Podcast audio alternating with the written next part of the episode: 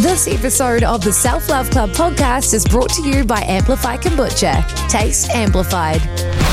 The Self Love Club, a place where boss babes share their stories to empower women. Like a lot of us, Millie Gooch went from no partying to going full noise at university, where the binge drinking culture is strong and the focus is to get as hammered as you can. Sick of feeling hungover and experiencing hang-xiety or beer fear, Millie had a light bulb moment after a breakup and decided to stop drinking. Seven months into her sobriety, Millie founded Sober Girl Society, an online global community for other young people that don't drink, connecting them with their sober sisters, and now she hosts sellout events across the UK. We're so lucky to have Millie share her story and advice on the Self Love Club podcast. Millie, welcome to the Self Love Club podcast. Thank you so much for making the time today. I really appreciate it. You're so welcome. Tell us about yourself and what you're doing, what you're all about. Um, I started Sober Girl Society uh, when I was seven months sober. Um, so, uh, kind of backstory is I was quite a bad binge drinker, your classic party girl. I would go out on a Friday night, I'd spend a lot of my weekend very hungover, feeling sorry for myself, um, and with quite bad sort of like beer fear, anxiety, the fear, some people call it. Um, and I kind of realised that that was creeping into my uh, everyday life. Um, so for the benefit of my mental health, I decided to give up alcohol. Um, and then sort of seven months later, I kind of felt like I needed that extra push and kind of support. And I, looked at communities on Instagram uh, and I found a lot of amazing American-based communities. I found a lot of sort of like mum support groups that were dismantling ideas around mummy wine culture and you know drinking at play dates and all that other crap that we come up with. Um, and so I couldn't find anything that I identify with completely as like a millennial Brit party girl who still wanted to go out, still wanted to be sociable. I was working in media at the time, um, but just wanted to take alcohol out of the equation. So I kind of kept looking, kept looking, couldn't find it. Thought, oh, okay, I'll just create it myself. So I started Sober Girl Society, um, and we now do uh, so many different things. So we do events, I speak on podcasts, I do panel talks, I work with universities. Um, it's just become a whole sort of entity in itself now. And how long has that been going on? Like, I don't think it's quite like new in the scheme of things. It's uh, you know it's become quite big quite quickly. Yeah, so I started it. So it's just over a year old, um, but definitely probably in the last six months it's really taken off. There's been uh, a lot of kind of media attention around sobriety, um, some controversial, some sort of nailing it as the new health trend to veganism. So I think there has been a lot more interest recently, but I just think in the past couple of years we've been so focused on mental health and we've become really aware of things that affect our mental health um, and drinking has kind of hid in the background for a while and people are actually starting to realise that we need to bring it to the forefront and talk about alcohol in terms of our mental health. You know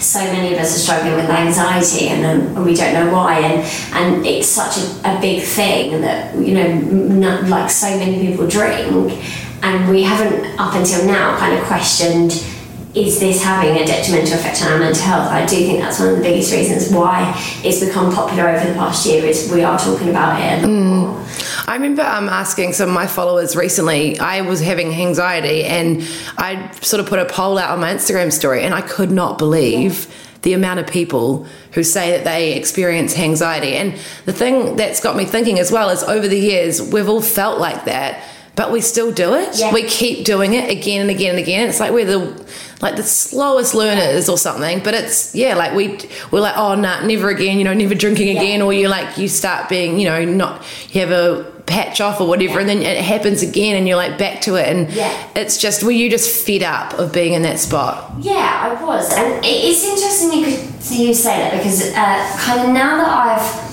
talked about sobriety for a long time, I've, I've really had to do my research and I've really had to kind of learn about things like addiction and you know the fact that we do those things over and over again even though we know it's bad for us does kind of mean that we are slightly addicted even if you say oh, i'm not addicted to alcohol the fact that you keep repeating that behaviour even mm. though you know it's bad for you is kind of a sign of addiction mm. so it, it's becoming more of like a sliding scale and i kind of yeah i got fed up with my own shit really i just said i cannot keep doing this and it was making me so miserable and i think my kind of last hangover, um, it was just recently after I'd broken up with my boyfriend who I'd been with for six years. And I think I went out and I was just drinking and drinking. And I think it was a real like, okay, I can either continue doing this and just be sad forever, or I can pack in alcohol and I can, you know, try and rebuild myself in, in this kind of new way. Um, and that's what I did. Yeah, good on you. Was it hard at first? I always say for me, the first kind of five months are the hardest because when you, I'd said so many times I'm never ever drinking again, but we've all said that. Like everyone's woke up and said, oh, I'm never drinking again. So when I first told my friends, it's not that they weren't supportive, but they didn't necessarily believe me. Mm. So I'd said it so many times. And I'd had like periods off before, like maybe like one or two months. So for those kind of first few months, I think they were just thinking, oh, it's a phase, she'll like come back to drinking. So there was still kind of that peer pressure of, go on, just have a drink, you're gonna cave eventually. And it's like you become a bit of a newborn baby when you give up drinking because you experience things, so many things for the first time sober, like being in the middle of a packed dance floor or mm. just like going somewhere where you'd be really nervous and not having a drink. You experience all these new things. So for me, that initial bit is the hardest. There, there have been more challenges that have developed as my sort of sober journey has gone on. But initially, I'd definitely say that the first few months were the hardest. Yeah. What are some of those challenges that have sort of arisen at times? I think one of the biggest things that you learn is that we use alcohol so much that we're not even aware of it. And it's learning to sit with your emotions is one of the biggest things in sobriety and it's also learning new ways to relax because alcohol is our default and so many of us drink because our minds are just so busy and, and drinking is the only time even if it's two or three drinks that they will even remotely switch off for some of us mm. so that has been one of the biggest things is learning how to kind of get through that and to be able to sit with your emotions and to have a shit week at work and come home and not reach for a drink or like to be really stressed and go through a breakup and, and actually sit there and feel all the pain and feel all the feelings rather than just going out and getting pissed with your mates. Mm. Like, that's probably the biggest lesson I've learned is learning how to sit with my feelings and be okay with feeling anxious and, and working through it. And there's a lot of research that says a, a lot of reason kind of why drinking could be affecting our mental health is that we replace a com- like an uncomfortable emotion with a more comfortable one when you drink. So if you're feeling like stressed or anxious, as soon as you drink, it feels better, but you don't actually work through that emotion. So when it comes back up again, you've got no idea how to deal with it because you didn't work through it last time. You just drank, and that made it better. So that's that's really interesting. Yeah. Because then when you do deal with your emotions, you know, like day or so later. Yeah it's so much worse. Yeah, yeah, so much worse. Exactly, like it intensifies that. Someone, um, Clemmie Telford, I don't know if you follow her. She um, recently became sober, and she was saying that it's like uh, alcohol is like control underway, you know, like Spanx. Mm. So if you've got a few wobbly bits or like bits you don't want people to see, you stuff it down, you like squidge it to the side, and you pull up your Spanx. But actually, when you take it off, it, it like it all just spills out again. It doesn't go anywhere, and that's the same with alcohol. I was pushing and pushing and pushing my emotions down by drinking, but I wasn't actually dealing with them. I was just pushing them down, mm. and then they were just all coming out. Like, especially if I drank and you know you, that you feel fine at the start of the night, and they come 3 a.m. you're crying in the toilet. Like that emotion doesn't go anywhere. Mm. It will come out. So yeah, that's one of the, the hardest challenges is learning to like sit with your emotions and deal with your emotions. But it has made me so like much more emotionally healthy. Like I was just to say, I thought mental health was like being really happy and being happy all the time, but it's absolutely not like good mental health is how you process your emotions and how you deal with it. So for you getting to that point, it was a breakup. What was going on? Like what were those emotions and times like where you know you perhaps were drinking and then you just thought, you know, what what what did that look like for you? What was going on? when I was drinking. Yeah, when you were drinking and you sort of realized that you didn't really want to be doing that anymore. Yeah. What I mean, I think the thing is we can all relate to this because we've all been there, and, I, and a lot of girls uh, experience this, and guys as well, but a lot of girls listening know. What was that anxiety? You know, what was that those days after drinking like for you? So I would wake up, and my initial thing would be like, what the fuck happened last night because I used to suffer with blackouts and memory loss, um, which is a lot to do with kind of how quickly you drink and like there's it's yeah there's all different theories on why you suffer with blackouts and, and people suffer differently. But I would always have a few like sketchy hours where I couldn't quite remember anything. So I'd wake up with that initial like panic. I'd, you know, have to find my bag, I'd have to make sure that I had my phone, my keys, and all those things. And that was the initial hurdle because more often than not, I was missing either like a debit card or, you know, a phone or something, or I'd lost one of my favourite earrings. Mm. The morning was a bit of a recon mission, and, and then it would be, you know, pulling out the receipts and being like, why did I spend all this money on drinking? I'm poor. I was working in as like an assistant at the time, so I, I was on next to nothing, and I was going out acting like I had millions and you know treating everyone in the bar to Jaeger bombs and and so that would be the next thing. So first of all there'll be all those things. Then there was even like how did I get home? Towards the end of my drinking I got myself into some really sticky sort of dangerous situations where I don't remember getting home. And you know I'd look at my sort of Uber and it'd say things like oh you cancelled this journey. So I'd be like well how did I get home? And it, it was all those things that I really started to realise I was putting myself in really dangerous situations. Um, Did you often do that? And I know I do this. It's like, oh, what did I say? What did I do? You know, who did I message? Or like, you know, did I do anything embarrassing? Yeah, so that would be like phase two. So then it would be texting all my friends, calling them, being like, what did you do last like what did I do last night? Are you angry with me? Did I say this? Like did I spill this secret? Oh my god. Like and then I would make up ridiculous things in my head. So I'd be like, oh my god, did I bump into someone I work with? Even if I just met my friends, I'd be like, what if someone from work saw me? What if uh, you know I'm on the Daily Mail today, like flashing my knickers, like all of those scenarios. Oh my god, I so relate to all of this. Like, oh. It would just continue and it would be relentless throughout the day and I wouldn't feel better until I'd like at least gone to work Monday and seen everyone and know that no one saw me and that I wasn't on the Daily Mail and and then kind of by Wednesday, Thursday I'd just kind of start to feel better and then Friday would come and it was like I was a goldfish. Someone would go, Do you want to go for drinks? I'd go, Yeah, alright then. Like I just like you said, we're really so learners. Mm. So yeah, that's that's what my kind of anxiety looked like. And and it's some were okay and some were really really bad. And I think because I'd have a really bad one and then the next time I'd go out I oh, would be okay Yeah. Think okay the next time I can be okay I've cracked this now That's what happens. I've talked to a good friend I've had on the podcast as well, and she's the same. Like drinking for her can bring up a lot of anxiety, or and but some some, and I've always wondered myself. I'm like sometimes I'm fine, sometimes I'm not, and I can't work out the logic behind Yeah. it. I just I can't. No.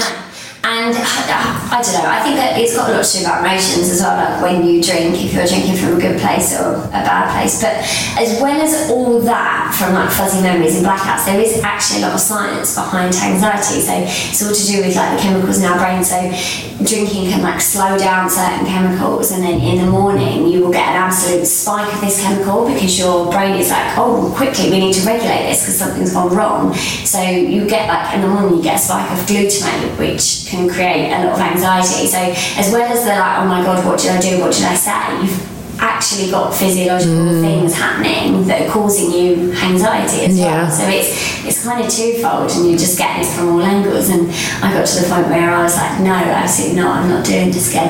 And I also read a lot of horror blackout stories, which really helped me to to give up. Yeah, especially like you say, putting yourself in dangerous situations. I've been the same where it's like, how did I get home last night? You know, like it's so dangerous. Yeah. Like drunk girls wandering around and, Yeah. you know, like trying to get home or something. You know, it's just it's very dangerous. Yeah, there's there's been so many sort of like accidental deaths from alcohol. and like a lot of the stuff we hear in the media about alcohol is you know cancer, diabetes, heart disease. It's it's those kind of physical things. We're not. I mean, we do hear about the odd accidental death, but they like from binge drinking.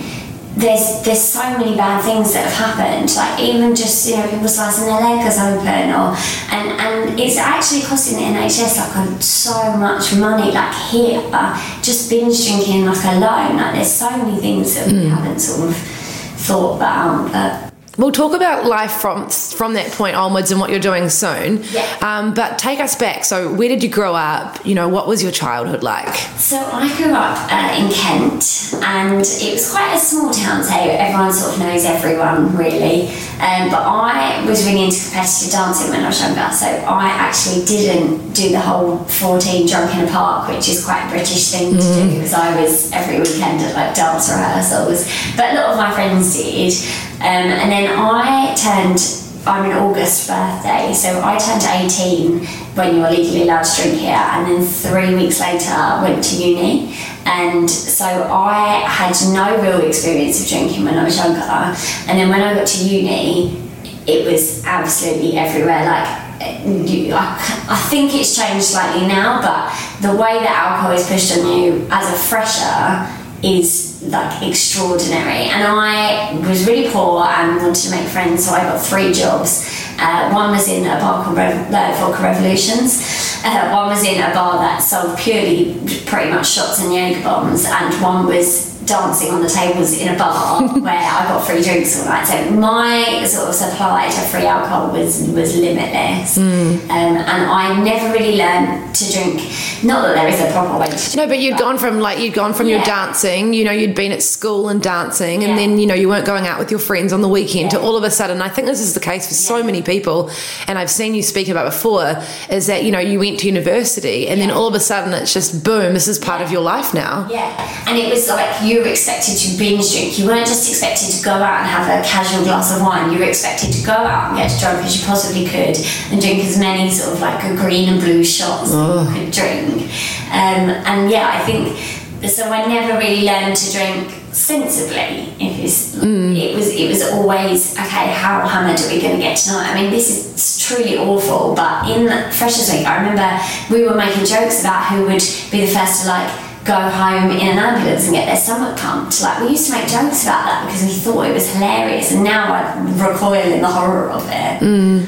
What did you study? English literature and language. Yeah, did you love it? I loved it, yeah. I did love it, but I didn't attend half my seminars or lectures because I, I have no idea how I got such a good grade because I didn't go to half my seminars or half my lectures because I was hungover. Really? Yeah, and if I did used to go to campus, I like hadn't been able to have a shower yet, so I'd have like glitter and face paint on from the fancy dress the night before. So yeah, I don't know how. I think I, I kind of pulled it out of the bag in third year because everyone got a bit calmer. Hmm. But first and second year, yeah, it was a bit of a write off. I think if you were to look at my attendance records, they'd be quite terrible. So, what did you did you know know what you wanted to do growing up, or when you're at university, did you know what you wanted to do? I actually didn't. I always knew that I wanted to do something creative and I loved writing, so that's kind of the main thing that I wanted to do. And when I was at school, it was like your career, you know, you'll either be a teacher, a doctor, a vet. Like there wasn't the kind of opportunities there are now because we didn't know that social media was going to be a thing that it is. Um, and obviously, it's such an important tool with what I do. Um, so I didn't really. At one point, I thought I wanted to be a teacher. Then I realised that I don't actually think I'm that good with children. Um, so yeah, various, various. I mean, I've, I've done PR, I've done journalism. So that's what you did after university. So after university, I went straight to PR, and so I did a few internships because. I, I kind of got it in my head that I would like to write for a magazine. I spoke to one of my friends who was kind of in the industry, and she said, "Well, if you can't get into magazine work, why don't you at least try PR because it's kind of like the other side, and then you'll get to know journalists, and then you can find out how they got into it." So I went into PR, didn't enjoy PR; it wasn't for me at all. And then I was really lucky. Um, actually, I uh, a journalist came in to Paul for a, a fashion shoot at our PR agency, um, and she said that she was looking for an assistant. So I went for that job and got it. So good. Yeah, really lucky. So I had that was a bit of a fluke, I think. Was that with magazines? Yeah, Oh, yeah. So cool. I worked in magazines for five plus years, uh, doing everything from like fashion, beauty, homes, diet, fitness, everything lifestyle. I loved it. It was a whole kind of new world for me, but again, the booze supply was kind of limitless. Welcome to the start of summer. I honestly feel like I've been talking about how excited I am for so long, but bring on days at the beach, sitting in the sun with pals, long nights, and barbecues. For every single one of these moments, I'll make sure I have a bottle of cold Amplify kombucha on hand. They're a great swap for drinks like coffee, and they're also really refreshing. They have a variety of flavors, so whatever you're into, there's something for everyone. I've got to say, massive fan of pineapple coconut. It's so yummy and especially ideal for a day on the beach. Trust me and try Amplify Kombucha, taste amplified. So you were working in magazines and then is that so you were working full time there and that that when is when you decided you weren't going to drink anymore? Yeah, so it was Feb 2018 that I decided I wasn't going to drink anymore. And then September 2018, I decided to start Sober Girl Society. And it literally just started as a place for me to put like funny quotes about being like a sober young person. So was it like an Instagram account? It was just an Instagram account. I started. I was looking back actually the other day on WhatsApp, and me and my friends were like trying to decide the name, and they were helping me, which I think is really ironic because both of those people drink. So um, they helped me come up with Sober Girl Society, um, and I started it as kind of an Instagram page, um, and yeah, just kind of put like funny quotes and, and, and started making connections with other sober young people. One of the connections I made was a girl called Kate, um, who runs a group called Sober Millennials, and she asked me if I would be part of a panel for uh, a mindful drinking festival run by Club Soda in January. Um, and I'd never really done anything like it before, but I was really excited, so I said yes. And when I was on that panel, I was like, wow, this is kind of what I want to do. Like, I want to speak to people about my journey. I want to get other people together. Um, so then, come February, I'd been kind of building the account slowly, and like a few brands had taken interest. Um, so I, I felt like I'd got myself into a position where I could possibly run with it, but I would have to freelance alongside. So I kind of set myself up some freelance gigs for when I left, and then February I handed in my notice. Uh, February 2019. Well done. Thank you. It's a big thing, isn't it? Oh my god, I was terrified. Yeah, it's So pretty terrified. scary from leaving something so, you know, regular and then this idea that you literally created but out of you stopping drinking. Yeah.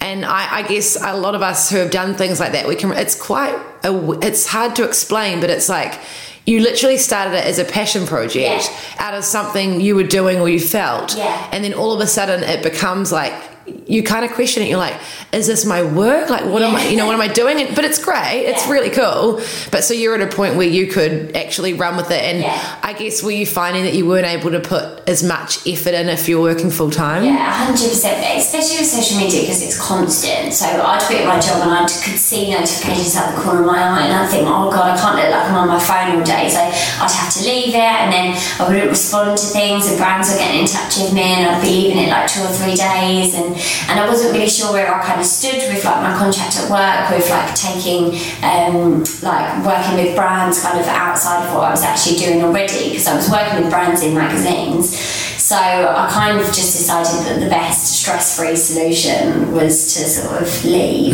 And so yeah, I handed in my notice in February, and then I still do freelance journalism because I've got to pay the bills. Yeah, exactly right. Is that with magazines or just sort of lots yeah, of things? Mainly magazines. I do get asked to write some pieces on sobriety now, which is amazing because that's what I love doing. Uh, but I mainly write sort of like lifestyle features, like fashion, beauty, all those kinds of things. I still, it, it sometimes it's nice to escape and just concentrate on really, really pretty things Mm. and kind of not have to talk about me constantly. Yeah, it's good to have a bit of variety, right? It keeps it mixed up a bit. Yeah. I, I mean, I, I never know what I'm doing from one day to the next, which is great. Yeah, so take us on your journey of what's happened with Sober Girl Society now. Like, obviously, you're doing events, you're, you've got quite a big um, social media presence, you're doing things online. Yeah. So, obviously, no day is the same, but what kind of things are you doing? So a whole mixture of stuff really. The events are a really big thing for us now because with Sober Girl Society, it sounds a bit ridiculous, but I don't think that my main aim with it is to help people necessarily quit drinking. As in, I think A, it's a decision that you have to reach for yourself, and B, for some people, they need a lot more support than I can offer on an Instagram page via coaching, rehab, addiction specialists. So for me, one of the biggest things that's helped me on my journey and has kept me sober has been meeting other sober people, just to talk about your experiences, remind yourself like why you're doing it, and for having people to keep you accountable.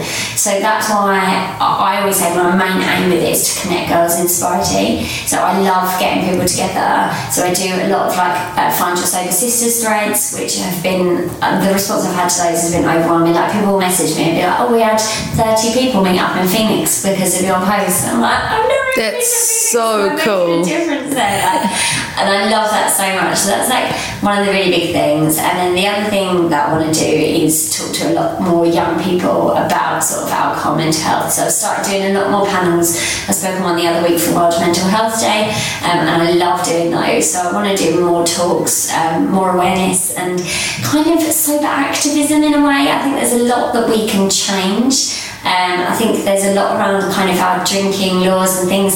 I, I mean, there's a gin that's just been brought out called Fuckboy Tears. Oh Uh, dear. It upsets me because I just think that is just reinforcing the narrative that if you get broken up with the way to deal with your heartbreak is to drink. And I just don't like I'm 28 and I don't use the word fuckboy, so that that is targeted at girls younger than me. And I just think you how is that allowed? Mm. You need to build them up. Yeah, exactly. Yeah, it's it like should be like, do you know what? Like, don't care about him. He wasn't worth it. Not drink yourself into oblivion. where you're going to end up literally crying in the toilet, like you say at 3 a.m. or crying yourself to sleep at night. and then suffering with this awful anxiety the Mm. next day. So I want to, it's something that I need to make more connections with, and it's a big project of mine for 2020 to look more into that kind of alcohol marketing. Like here in the UK with cigarettes, you can't even look at a packet of cigarettes until you've purchased it, and now you're not allowed any branding on it, like it has to be completely neutral.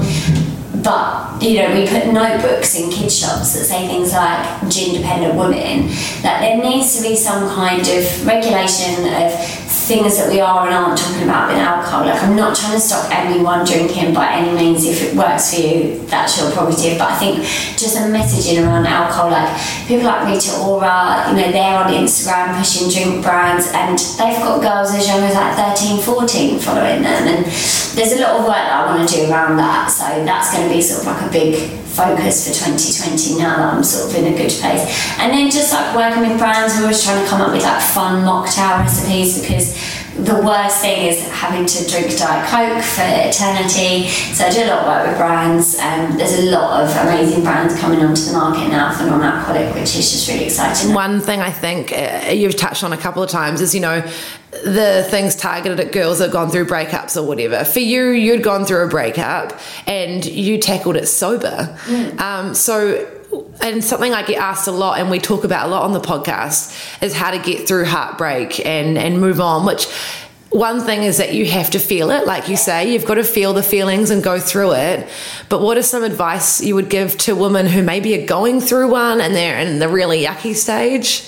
I, I mean, the first advice would be don't drink because it doesn't make anything better. It, it just really doesn't. It just pushes everything down. Another thing is probably like don't keep reminding yourself because right this is there's an analogy between kind of the way that when you break up with your relationship with alcohol and the way you go through heartbreak is that there's this rose tinted glasses phase which for sobriety I've named it the rose tinted glasses phase. I love a pun.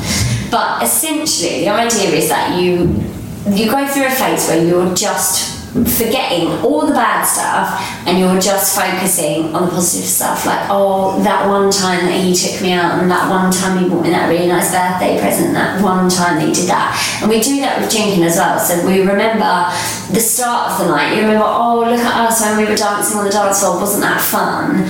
But you forget all the other things. And there's a method in sobriety called play the tape forward and it's essentially working the whole story through. So it's not missing out any gaps. So it's okay, look at you dancing on the dance floor, having a great time, but actually work that through to the morning. Go through the stages of actually, I don't remember how I got home that night. Actually, the next morning I was really hungover and I had really bad anxiety and I spent 200 quid and I called my best friend a dickhead. Like, work it through to the end. And I think it's kind of important to do that with relationships as well.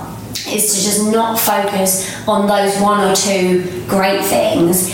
It's to try and focus on all the bad things and to work that relationship right through to the end because mm. just because it was great at the beginning doesn't mean it was great at the end. So you can't focus on that stuff at the beginning. You have to work the whole story through and think about the way that you felt through the entirety of it and not just at one specific point. That's such, you've put it so well. I couldn't have worded it any better. Like, that's, I think you're right. I think a lot of the time we romanticize things. Yeah. And like you say with drinking as well, you know, the nights out where it's like, oh my goodness, look at our hot Instagram photo we Yeah. took with the girls beforehand, you know, and the same with the relationship. You think of the highlights, you don't think of the lows, and you don't, you know, like often when things end, you at first you're kind of hopeful that things maybe Yeah. might work out.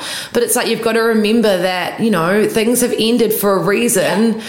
Doesn't mean that, you know, like maybe that's just that and you just got to move on with Yeah. things. And this is why social media is quite difficult because it is a highlight reel. So there will be pictures of you looking amazing while you're drunk on a night out, and there will be lovely pictures of you and your ex-boyfriend looking really cute. But there's no pictures of you hungover and anxious in the morning, and there's no pictures of you and your boyfriend mid massive argument. If we kind of had those pictures, you'd be able to look at those and go, "Oh yeah, I remember that's what it was really like." But we only have pictures of the good stuff. So when you're scrolling through your phone and you're like, "Oh, I miss my ex-boyfriend," like if we if you had pictures of all the bad times, you'd go, "Oh, actually, what was I thinking?" That I think that's quite a difficult thing now with us taking pictures of everything. We only take pictures of the good stuff, and that's all there for we have to remind us. Mm. What are some of, we talk a lot about self care. What are some of your go to self care practices? Obviously, one, the main one is that you don't drink anymore, Yeah. so you don't have hangovers, which is like, oh, Yeah. such a good idea. Yeah, I, I always say sobriety is self care. For me, it's the best thing I can do for my mental health and my physical health, and probably my spiritual health as well. Um, my, my easiest self care method is a bath. I swear by baths for anything. Get some good Epsom salts in there, put a candle on, do it properly. Um, like that is the cheapest self care method for me. Um, exercise is uh, you know the one that everyone says, but for me, like running is useless because when I'm running, I'm just thinking, thinking, thinking.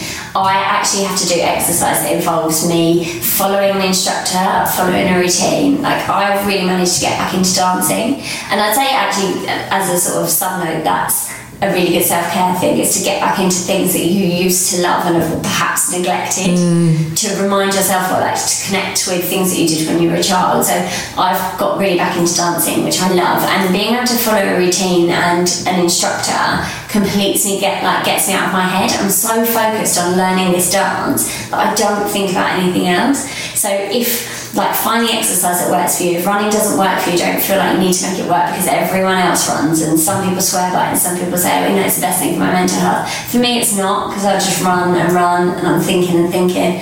So just like find the exercise that works for you. I mean, yoga is another one. I love mm, yoga. so good. Follow an instructor. Um, And it makes you feel really, like, it's good exercise, but it makes you feel really calm in your Yeah. body as well. Yeah. I love restorative yoga. Same. It's my favorite. If it's too hardcore, I'm like, no, this is like exercise. And then I'm thinking, am I doing this right? Am I doing this wrong? Is everyone looking at me because I look stupid? If I do like restorative yoga and it's in like a dark studio and all I have to do is stretch, I'm like, oh, there's no way I can be getting this wrong because all I've got to do is stretch. So yeah, I, I really enjoy kind of restorative yoga. I'd, I'd say they're some of the main ones. Yeah.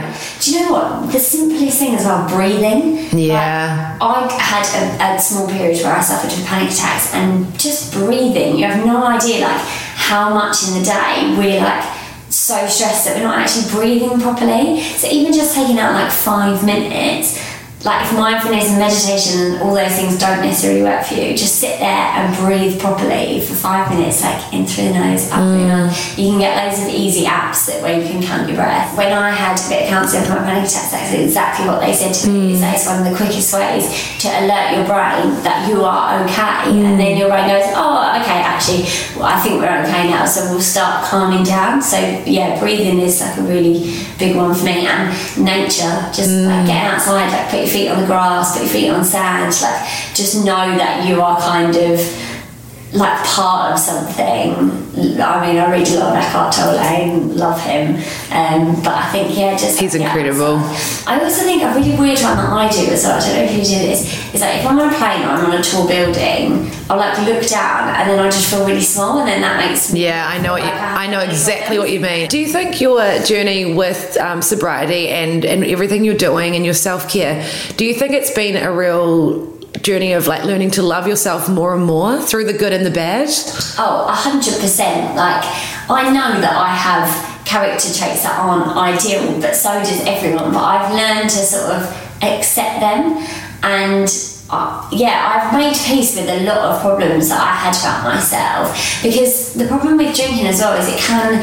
Uh, bring sort of a lot of guilt and shame because for me I was doing things that actually didn't sit well with who I believed I was as a person. So I was doing things and then the next day I'd be like I can't believe I did that. So just like yeah getting into arguments with people like random girls on a dance floor because they pushed me like if that happened to me on a tube I'd just like roll my eyes and move on with my day. But then I'd like get into like physical shouting matches with these people and it, it just didn't align with who I was. So that was really conflicting and that used to cause me like a lot of disease because uh, Uh, what I was doing wasn't integral to who I thought I was. So now, one of the best things is I always feel like I'm true to myself, and it doesn't mean I don't make mistakes because everyone makes mistakes. But I know that at the time I made that decision coming from the best place and with all the information I had and, and what I thought was right.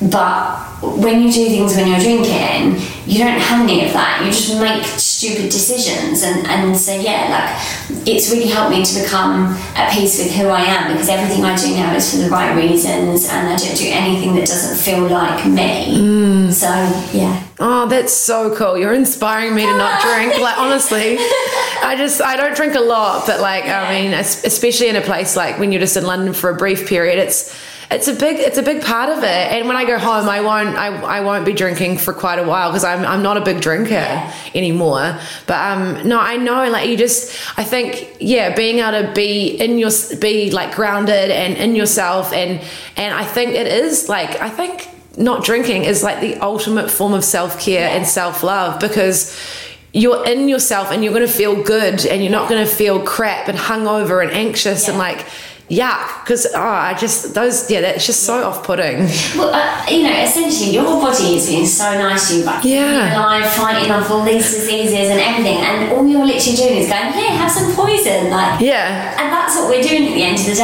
and and I feel like I can say this now because. I, it was me for so so long.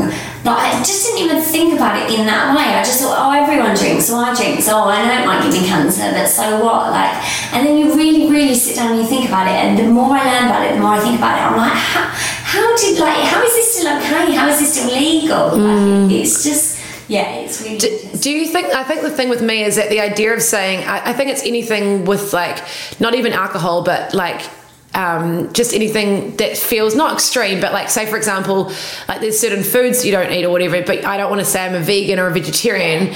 It's like, it, I think it's the idea for me that it's like quite daunting to be like, I don't drink. Yeah. And then it kind of cuts it out always. It feels a bit like extreme for me. Yeah, so. But no, but you know what I mean. Like it's not that I, it's not that I want to all the time, but I just, I don't know. I just find that hard for me at the moment. Yeah, well, that's that's why uh, sober curious has become quite a big thing now. So there's essentially two definitions of sober curious. There's sober curious in that I'm thinking about going sober, and then there's sober curious in the way that say you would maybe be bi curious in that. Like you will go for like three or four months without drinking, but then if you want one glass of champagne Yeah. at a wedding, that's okay. So some people are doing that. Personally, it's not for me because I think it's a slippery slope. If I have one glass of champagne at a wedding, I'll go, okay, let's have two Jaegers. Yeah. So some people choose to do one day at a time, which is a really like kind of popular AA thing. Is that you literally take one day at a time, and if you think that's right for you, then absolutely do that. For me, I've kind of decided that it is forever because if I, if I think oh just one day at a time, people still say to me, oh do you think you'll have one at your wedding? Do you think you'll do this? And like then it's like oh well maybe I should just have one at like you know my friend's hen do or maybe I should just have one mm. here. And for me that's like constant mind games of like thinking about when I'm going to drink, if I'm ever going to drink again, if so, what occasions am I going to drink? And that can cause anxiety. Yeah. So for me, taking it off the table completely is actually so freeing to just be like, nope, never ever again. For me, that's what works. But like you said, a lot of people would find that really daunting. Mm. So you have to take it whatever way is best for you. If you just want to cut down, you know, just say, okay, actually, for three months I'm going to give it a go, but if I don't feel any better, then I'm going to take it up. Like, that's completely up to you. What is it like for you seeing, you know, these events you're running? What is it like for you seeing that all happen and all the people that you're able to help and empower and this community you've built? What does that what is that like for you? Oh, I have like a bit of an out of body experience at our events. First of all, I don't enjoy them until I know that everyone's there and everyone's settled and everyone's like made a friend. Um, because I just worry the whole time. I feel like I have to just make sure that everyone's okay. And then afterwards, I always cry because it's been such like a big thing. And then I see all these people and I look around and I'm like, oh my gosh, I did this.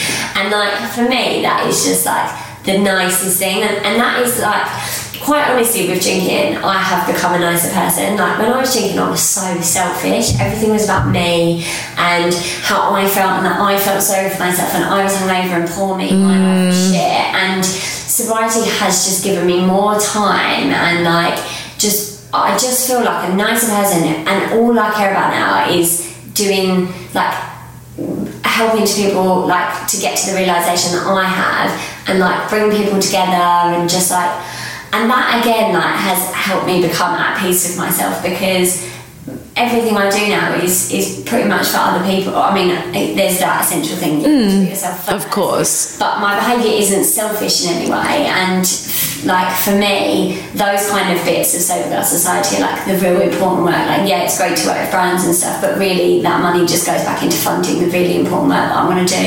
Um, but yeah, it, it's just the loveliest thing to like and so many girls have like made friends. And I see them like oh, now I, if I have them on Instagram I'll see like three of them have gone out together. I'm like, oh my god it's so cute like I made those friends. Yeah it's like it's that feeling I, I understand it's like that feeling of community and it's really I think it's about connecting people yeah. and that's so yeah well done on what you've done it's oh, so incredible you've done so well. I always wrap up by asking my guests uh, what is something you would tell your younger self oh I always say that I thought that. Uh, I think I did a post on this well the other day. I thought alcohol was my biggest that connected to people. I thought alcohol was why people would like me because they would think, oh, she's really fun and she loves going out. But actually, talking about why I've given it up and being really open and authentic and honest with people has been a bigger connector than alcohol ever was. Like saying to people, actually, like I don't feel like this anymore, and, and going out and partying till three in the morning and drinking loads makes me feel really unhappy. And people are like, oh my god, yeah, me too. Like everyone I speak to, bar about two or three people, have identified mm. with something in my story, and that has connected me with more people than alcohol ever did. So I would say to like my younger self, you don't necessarily need alcohol to be fun, you don't need alcohol to be liked, and you don't need alcohol to make deep connections with people. Yeah, in fact, you make better connections when you're not out in the club oh, at 3 a.m. You actually are able to allow space to do things like what you're doing now, which yeah. you have the time and energy to do because yeah. you're not hungover, you're not out till 3 a.m. on the weekends, yeah. you know? And you, you think when you're drinking that you're having these really deep chats, but in fact, if you actually watch two very people have very deep chats, they're not even listening to each other. No. They're like vomiting, word vomiting all their secrets out because they need to tell someone, and the other person is doing that, and they're not really listening, they're not really mm. helping each other. Whereas I've become so open now in sobriety because I'm like, well, alcohol's not going to make me open up, so I need to open up myself.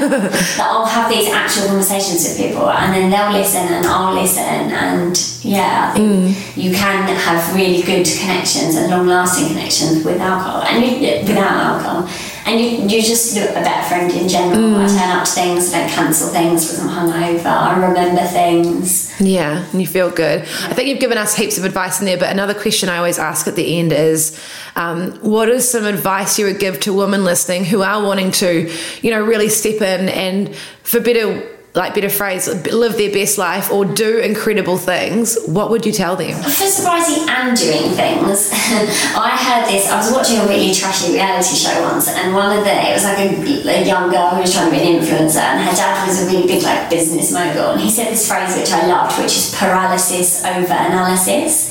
So it's kind of like when you think about something too much, it will stop you from doing it.